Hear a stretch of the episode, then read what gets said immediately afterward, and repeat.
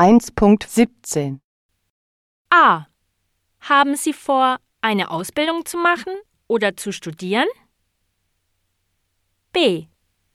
Was wollen Sie dann an der Universität studieren? C. Werden Sie in einem Studentenwohnheim wohnen? D. Brauchen Sie eine hohe Punktzahl für Ihr Studium? E. Was möchten Sie nächstes Jahr machen? F. Ist es teuer, in Dublin zu leben? G. Meinen Sie, dass Sie genug für das Abitur gebüffelt haben? H. Und wo werden Sie nächstes Jahr studieren?